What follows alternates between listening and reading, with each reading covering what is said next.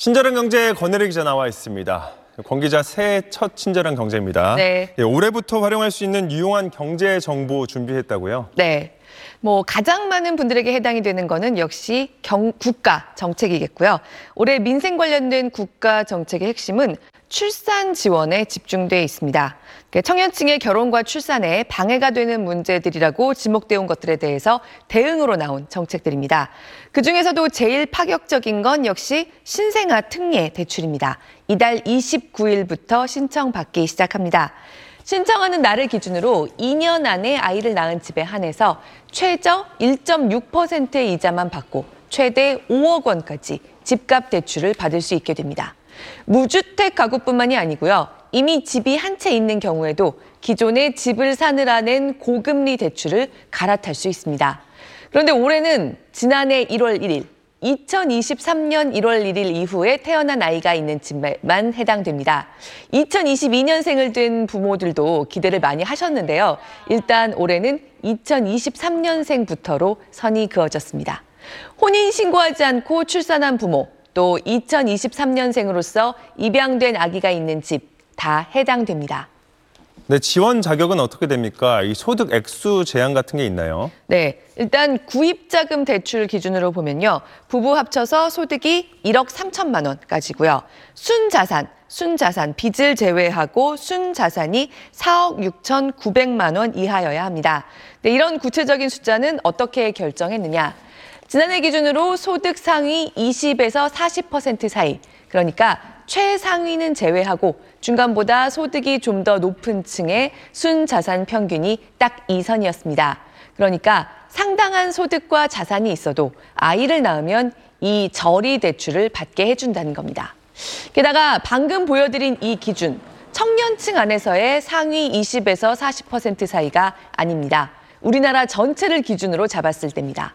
그러니까 아직 자산이나 소득이 중장년층보다 적은 게 당연하다고 할 수 있는 청년층만 놓고 보면 사실 대부분이 지원 자격이 될 겁니다.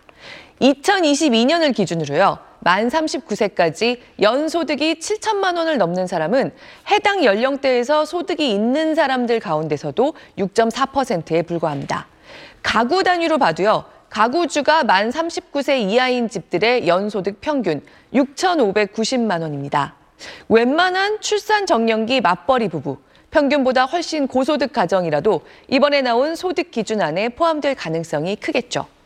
대출을 받아서 살 수 있는 주택 가격은 9억 원까지입니다. 1월 29일에 신생아 특례 대출 신청이 개시되기 직전에 구체적인 신청 방법과 해당 대출의 금리 계산법 다시 한번 말씀드리겠습니다. 네, 이 밖에 또 다른 혜택들도 좀 짚어주시죠. 네, 일단 육아휴직. 당장 이번 달부터요. 6개월까지는 부부가 같이 육아휴직을 쓰면 육아휴직 급여도 혼자 쓸 때보다 훨씬 더 많이 나옵니다. 6개월간 최대 3,900만 원까지 나올 수 있게 되는데요. 부모 중에 한 명이 육아휴직을 쓰면 매달 최대 150만 원, 그것도 112만 5천 원까지만 육아휴직 중에 당장 받을 수 있습니다. 그런데 둘이 같이 육아휴직을 쓰면요. 동시에 쓰든 순차적으로 돌아가면서 쓰든 한 사람당 첫 달에 최대 200만 원까지 바로 받을 수 있고요. 6개월까지는 계속해서 육아휴직 급여 상한이 높아져서 6개월째에는 최대 900만 원까지 나오는 겁니다. 지난달 중순에 관련 내용이 발표된 직후에 한번 상세하게 소개해 드렸는데요.